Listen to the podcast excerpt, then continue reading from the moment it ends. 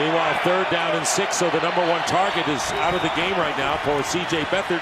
And his pass in stride is Marquise Goodwin. Flag is down. Goodwin's going to race into the end zone for the touchdown. But we'll see what the flag is all about. Dick, I think the flag Yeah, will be on the Cardinals. Chandler Jones. He jumped off sides right there. And you're right. And it'll be a. Offside. Fif- Defense number 55. You're right.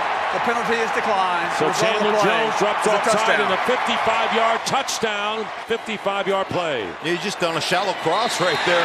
He beats Patrick Peterson. This is an Olympic uh, long jumper, so you know that he can flat run.